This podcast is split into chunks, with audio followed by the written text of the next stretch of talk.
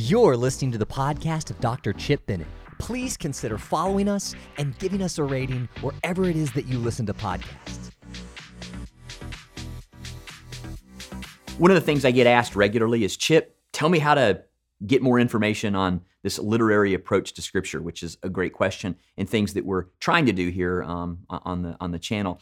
One of the things that you'll see in reading um, literarily Scripture, and again, nothing against the historical, grammatical, hermeneutic. We need those things. We need background, culture, language, syntax, all of that stuff. But the literary um, way of reading Scripture helps us to understand how to properly just read a book. And one of the things that we're not trained very well um, theologically in any seminary is how to read a book with literature um, as literature. And, and if you take literature classes and you and you study literature, you learn these themes and you learn how to read a book. And so one of the things that I want you to understand about the literary um, approach to Scripture is that the stories oftentimes are retold and repackaged in a different way because there's the assumption that you have read the story that came before the next story.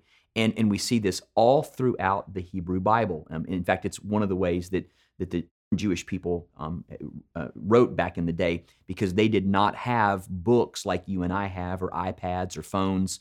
Um, they had what was called an oral tradition. That's A U R A L. That's that's it comes from the auditory side where you had to hear these stories. And so, hearing these stories, one of the things that they would do is they would retell some of the themes that would help you to remember the story and to build upon the story. Doesn't mean that they weren't true, doesn't mean that they're historically inaccurate. What it means is, though, is they used things and embedded certain literary cues to help us understand. For instance, one of the great stories of the Bible is the creation account, isn't it? I mean, the creation is this wonderful story about God who takes a world that has the briny sea that covers it. There can be no life. And what does he do? Well, he separates the dry ground from the sea. And as you know as well as I do, when you remove water from someplace, the, the ground is going to be damp and muddy and you know and, and, and very still soggy. Well, one of the miracles in the creation is this: the dry ground comes up out of the water. That's that's a miracle in and of itself, and that's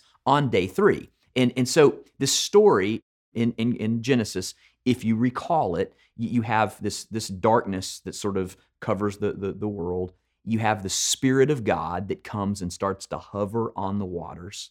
You have God saying, Let there be light in the story. And then you have on day three, you have the dry ground that emerges from the, from the water. Well, let me give you an example of how that's retold and oftentimes missed when we're reading another story. So in Exodus 14, we have this wonderful story of Moses taking the children of Israel up to the Red Sea, and it's sort of a crisis moment, isn't it? I mean, you know, they're there. What's going to happen? Pharaoh's at our back. The water's here in front of us. What's going to happen? And the children of Israel start to realize this is a bad situation. Well, we're told in Scripture in chapter 14, and again, these are the literary cues. People, had Chip, how do you see these things? Again, understanding that the retelling of stories is part of understanding how to read Scripture. What happens? Well, what we know is, is we're told that a wind, the ruach of God, the, this, this breath, wind, spirit of God comes upon the waters. Well, that, that should be a literary cue that, hey, maybe there's going to be some things that follow.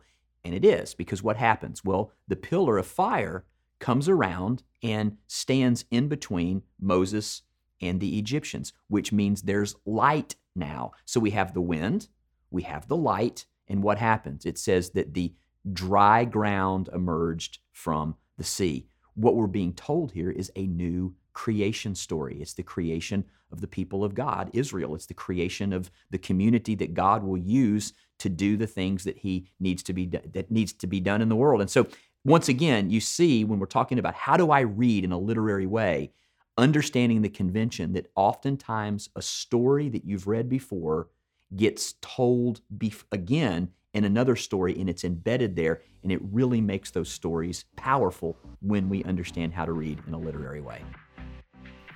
Thank you for listening. If you've enjoyed this podcast, please make sure that you follow us and give us a rating wherever it is that you listen to podcasts.